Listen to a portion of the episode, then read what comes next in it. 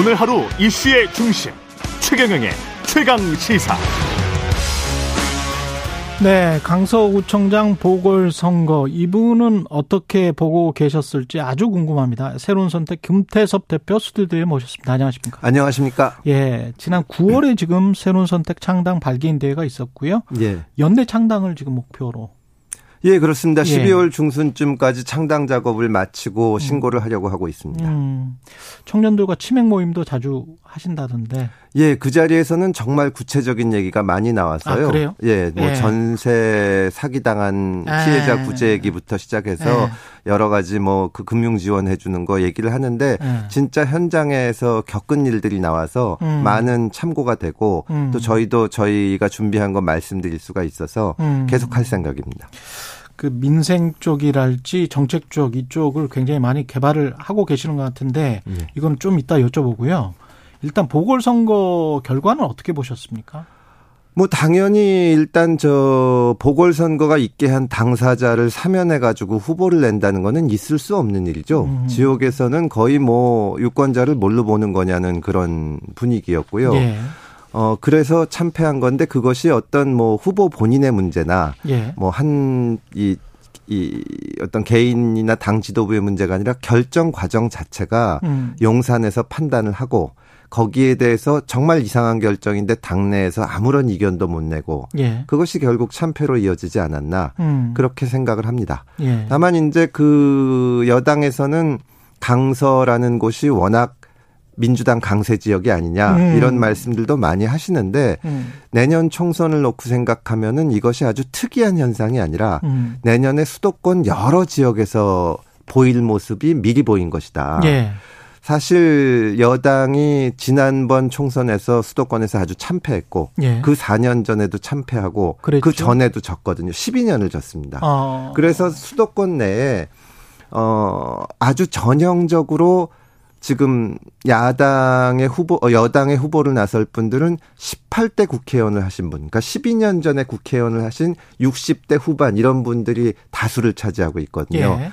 그런데 이제 용산이나 여당에서 집권 이후에 수도권에 그 출마시킬 사람들이나 인재들을 키웠냐 보면 음. 그런 움직임이 전혀 보이지 않습니다. 그 여당 쪽도 비슷하게 뭐 60대가 나올 것 같은 여당에서 그렇게 예. 나오죠. 야당은 예. 현역 의원들이 있는데 그분들이 60대고. 그렇죠. 예. 예. 그러니까 이게 근데 아무래도 현역 의원들이 이 원내에 계신 보단 분들보다는 유리하고 음. 그러니까 어 여당이 지금 뭐 지도부를 바꾼다 뭐 여러 가지 얘기가 나오지만 음. 어 자원 자체가 인적 자원 자체가 부족하기 때문에 차별화가 안 된다. 안 될 겁니다. 그리고 안 된다. 예. 저 결국은 국민들은 이제 여당에 대해서는 대통령 지지율 또 음. 대통령이 어떻게 하시나 하는 거를 보는데 음. 지금 장관을 비롯해서 인사하는 것을 보면 예. 내년 여당 후보들에 대해서도 과연 이분들이 된다고 제대로 목소리를 낼 수 있을까 이런 어. 의구심이 있을 거기 때문에 국민의힘이 대단히 어려운 선거를 치르지 않을까 생각을 합니다. 그럼 총선 때도 대통령을 보고 평가를 하고 판단을 한다면 예. 지금처럼 그러면 제 3당 지금 새로운 선택과 같은 제 3당은 어떤가요? 유리한가요? 불리한가요? 어떻게 보세요? 이 내년 총선은 음. 지금까지 한 번도 없었던 모습이 될 가능성이 많습니다. 예. 대개 수도권에서는 그래도 민주당과 국민의힘이 박빙을 이뤄서 예. 몇표 차이가 안 났었지 않습니까? 예. 그러다 보면은 양쪽 지지층들이 생각할 때, 아이 뭐 신당한다는 사람들도 어, 들을 말은 있는데 음. 괜히 거기다 표 줬다가 우리가 지면 어떡하나 이 생각을 하는데 음, 결집이 일어날 수 있다. 사실 이번 강서구청장 선거에서 보면 국민의힘이 20% 가까이 지지 않았습니까? 그렇죠. 그럼 그 보수 유권자층에서는 이거 어차피 안 된다는 생각을 할 거고 어. 또 민주당 지지층들이 이번에는 결집해서 투표를 했지만 음. 사실 그래서 민주당이 수도권에서 압승을 거두면 지금처럼 또 160석 이상의 음. 압도적인 다수 의석을 차지하는 건데 예. 민주당을 지지하면서도 아 이렇게 계속 가서는 안 된다는 음. 걱정들을 굉장히 많이 합니다. 예. 저는 이 변화의 움직임이 거의 뭐 임계점에 이르렀다고 보고 음. 또 신당이 거기서 어 해볼 수 있는 기회가 생기지 않을까 그렇게 봅니다.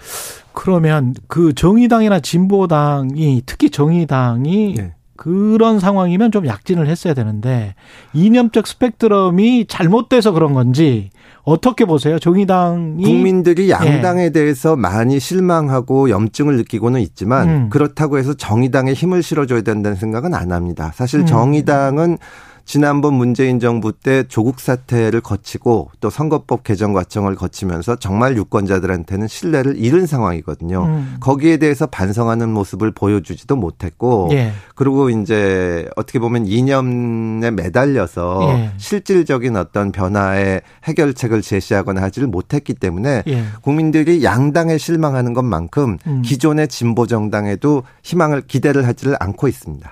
그러면 예. 제가 잘 몰라서 그러는데 네. 새로운 선택은 음. 새로운 이게 딱 뭐 무 자르듯이 할 수는 없겠지만 네. 새로운 보수입니까? 새로운 진보입니까? 새로운 중도입니까? 뭐라고 정의를 해야 될까요? 그 질문을 많이 하시는데 네. 지금 유권자들이 바라는 거는 새로운 진보, 새로운 보수, 새로운 중도 이것이 아니고 네. 진보든 보수든 시민들의 삶에 좀 도움이 되게 힘을 합치라는 겁니다. 어. 저희는 힘을 모으자. 음. 연대와 통합을 하려는 거지. 네. 지금 뭐 저 민주당이나 국민의힘이 좀 덜 진보적이어서 음. 혹은 덜 보수적이어서 유권자들이 염증을 내는 게 아니거든요. 예. 그런데 새롭게 등장하는 신당이 우리는 이번에 보수를 제대로 해보겠다. 예. 진보 우리는 진보다. 이거 가지고는 저는 의미가 없다고 봅니다. 그, 그 민생이란 말이 통합과 연대란 말이 좀 추상적이어서 저는 추상적이라고 생각을 아니, 가령 뭐 예. 이제 그 어떤 특정 세금, 예. 뭐 법인세, 예. 뭐 종부세, 예. 뭐 이런 게 나왔을 때 이제 이익과 이익이 부딪히잖아요. 그렇죠. 그게 이제 예. 대표적으로 나타난 것이 예. 이박 좀 오래된 일이지만 박근혜 정부 때 연말 정산 방법을 완전히 바꿨거든요. 음. 그게 사실은 중산층 서민한테 유리한 이, 음. 이, 말하자면 방향이었는데, 방향이었는데, 민주당에서 반대했습니다. 음. 왜냐하면 보수 정당이 하니까. 음. 그러니까 사실은 지금 국민의힘이나 민주당은 보수 진보가 의미가 없는 게 예. 상대방 쪽에서 뭐 예를 들어서 보수 집권했을 때 진보적인 정책을 내놔도 반대하고 예. 또 진보 민주당이 잡았을 때 약간 보수적인 정책을 내놔도 국민의힘에서 반대하거든요. 어. 국민들이 화를 내는 거는 예. 이게 보수 진보가 아니라 그냥 상대방에서 하는 거는 아 저 친일파 놈들이 하는 건 다 틀렸다. 음. 혹은 좌파 세력 반국가 세력이 하는 건 다 틀렸다. 그게 바뀌지 않으면은 어, 뭐, 진보 보수 뭘 하든 소용이 없다고 보는 겁니다. 그러면 제가 네. 이렇게 이해할 수 있을까요? 이미 어지간히 좋은 정책은 사실 미국이건 한국이건 정책들은 많이 나왔다. 네.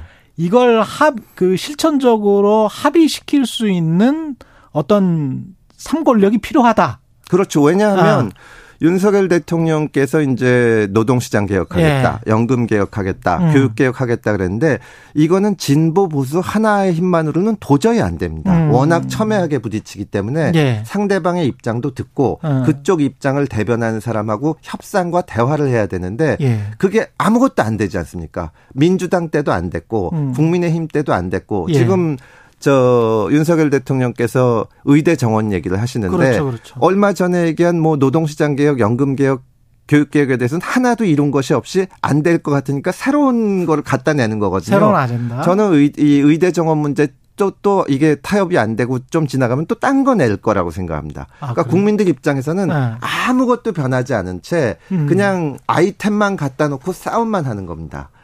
그 그때 그때마다. 그때 그때마다. 사실은 뭐 민주당 때도 생각하면 검찰 개혁한다고 해놓고 만들어 놓은 게 공수처인데 네. 지금 냉정하게 돌이켜서 생각하면 이게 정말 그렇게 중요했나? 음. 이게 생겨서 이 사람들이 좀 삶이 나아졌나? 음. 혹은 우리 사회가 공정해졌나? 그렇지 않지 않습니까? 네. 결국은 계속 이 어떻게 보면 자기들한테 유리한 주제를 꺼내놓고 싸움 붙이다가 넘어가고 싸움 붙이다가 넘어가고 사람들이 질린 거는 그런 거지 음. 의대 정원 문제에서 새로운 당이 보수 쪽 입장을 취하느냐 진보 쪽 입장을 취하느냐가 아닙니다. 음. 양쪽 입장이 다 있어요. 조금이라도 진전할 수 있게 해결책을 내놓는 정치를 해야 된다. 그렇죠. 그 지금 이제 국민의힘 분들은 네. 예를 들어서 노동시장 개혁 어떻게 할 거냐 그러면 아무도 얘기를 안 할 겁니다. 그냥 네. 이제 의대 정원 얘기하자 이렇게 가지 않습니까? 아예 대화가 안 되니까 아. 예, 이게 이렇게 돼서는 뭐가 안 되는 거죠. 예. 네.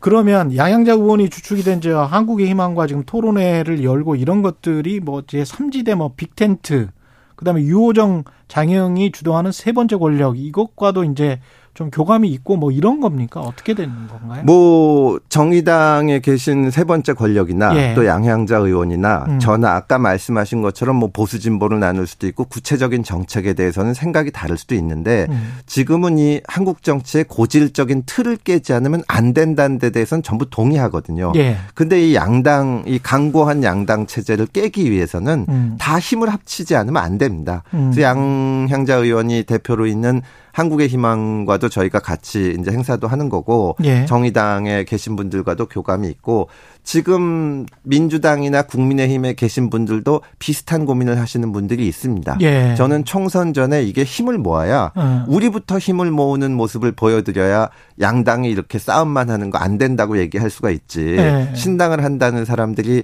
조그마한 차이 가지고 이 사람은 이래서 안 되고 우린 이래 이렇게 시작하면은 똑같은 거거든요. 음. 저희는 이제 뭐 빅텐트라고 이름을 붙여도 좋고 뭐 연합이라고 해도 좋고 연대라고 해도 좋은데 어 정말로 중요한 문제에 이 같이 머리를 맞대고 의논하는 모습 예. 그걸 예. 보여줄 수 있어야 된다고 생각합니다. 구체적인 정책은 차이가 있을 수 있죠. 여당에서도 어느 정도 이탈 세력이 있을 것이다라고 생각을 하세요?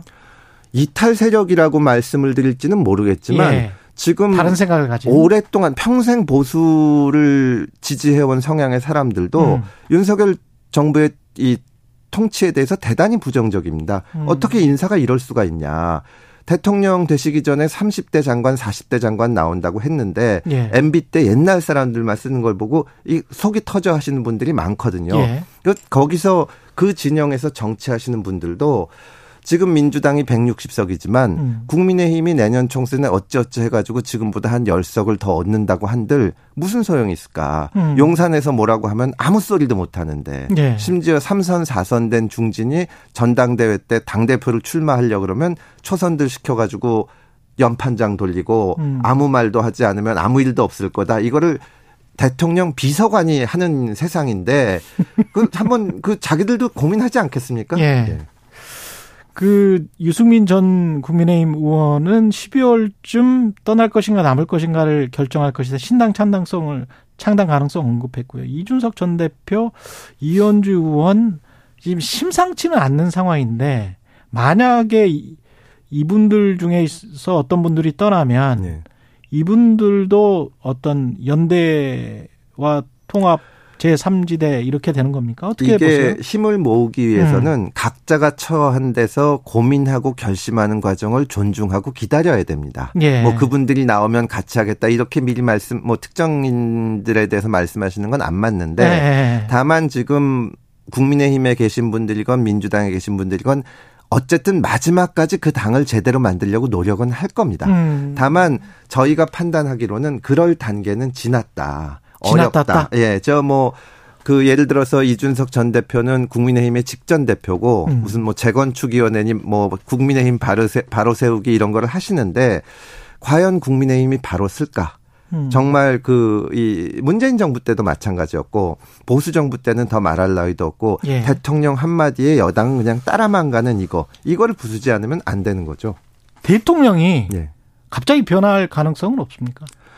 이게 역대 대통령이 다 음. 비슷한 모습을 보였는데 네. 윤석열, 문재인, 박근혜 대통령 이 똑같은 문제점들이 있었는데 이건 개인의 문제가 아니라 구조적인 문제라고 아, 봐야 됩니다. 예. 그래서 이거는 사실은 저희가 얘기하는 거는 조금 시간을 두고 보면은 결국은 개헌을 비롯해서 음. 정치 시스템 자체를 바꿔야 되고 예. 저희가 그 주춧돌을 놓으려고 하는 거거든요. 음. 윤석열 대통령이 역대 대통령 중에 특별히 뭐 개인적으로 문제가 있다고 생각은 하지 않는데 음. 문재인 대통령 때도 당내 다른 이견이 나오는 것을 강성 지지층들이 나와서 말렸고 예. 뭐 무슨 얘기 뭐 공수처 만들자 그러면 인이 하고 싶은 대로 다 해. 음. 그래서 지금 우리가 문재인 정부 5년 거쳐서 생긴 거는 집값은 엄청나게 뛰고 공수처 하나 생긴 거 아닙니까? 음. 이런 거를 바꿔야죠. 그거는 대통령이 개인적으로 바뀌어서 될 문제는 아니고 또 바뀌 바뀌지도 않을 겁니다. 대통령제의 속성, 권력 집중의 속성이 지금 우리 헌법은 네. 대통령 한 사람한테 모든 권한이 집중돼 있고 음. 그러다 보니까 야당은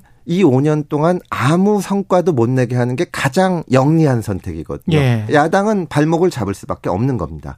민주당 지금 방송법 개정 무슨 뭐 노란봉투법 음. 얘기하는데 자기들이 집권할 땐 전혀 안 한 거예요. 음. 그걸 내밀어 가지고 윤석열 정부를 방해하는 겁니다. 음. 만약에 민주당이 저 다음번 대선에서 정권을 잡으면 국민의힘은 똑같은 거 할 겁니다. 그러면 대통령은 또 이 민주당 대통령이 지금 윤석열 대통령하고 똑같은 모습 보이면서 예. 저이 이 말하자면 반국가 세력 이런 얘기 할 거고 예. 이거는 대통령 개인의 문제가 아니라 정치 시스템 자체를 바꿔야 된다. 그래서 신당을 하는 겁니다. 정치 시스템을 바꿔야 된다. 예. 그럼에도 대통령이 어떤 조언을 해주고 조금 좀 방향을 틀었으면 좋겠다라고 예. 생각하시는 건 없을까요?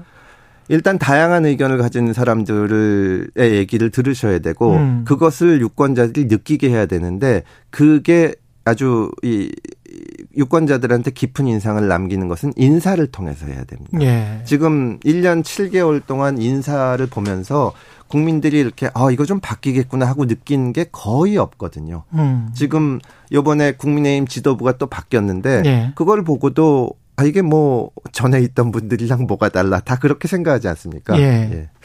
그 강서구청장 선거 결과가 민주당에게는 이득입니까? 아니면 장기적으로 총선에 봤을 때 민주당은 뭐 오만해지지 말자라고 몸을 낮추고는 있습니다만은 어떻게 보세요? 민주당이 지금 강서구에 국회의원이 세 분 계신데 음. 전부 민주당이죠. 예. 그리고 이제 거기에 원외 지역 위원 국민의힘의 지역위원장들을 보면 어 18대 의원 하신 분이 계시고 또 어, 지난번에 출마 못 하신 김성태 전 국민의힘 원내대표가 계시고 또 다른 분은 이번에 구청장 경선에 나온 분인데 음. 민주당은 어쨌든 지금 현재 반사적 이득을 본 것이 그대로 나타난 겁니다. 예. 여기서 변화하지 않고 계속 어, 이제 국민의힘도 똑같고 신당도 안 나타나고 하면 민주당은 수도권을 중심으로 해서 지금과 비슷한 정도 과반 음. 의석을 얻을 거라는 생각을 할, 할 건데 예.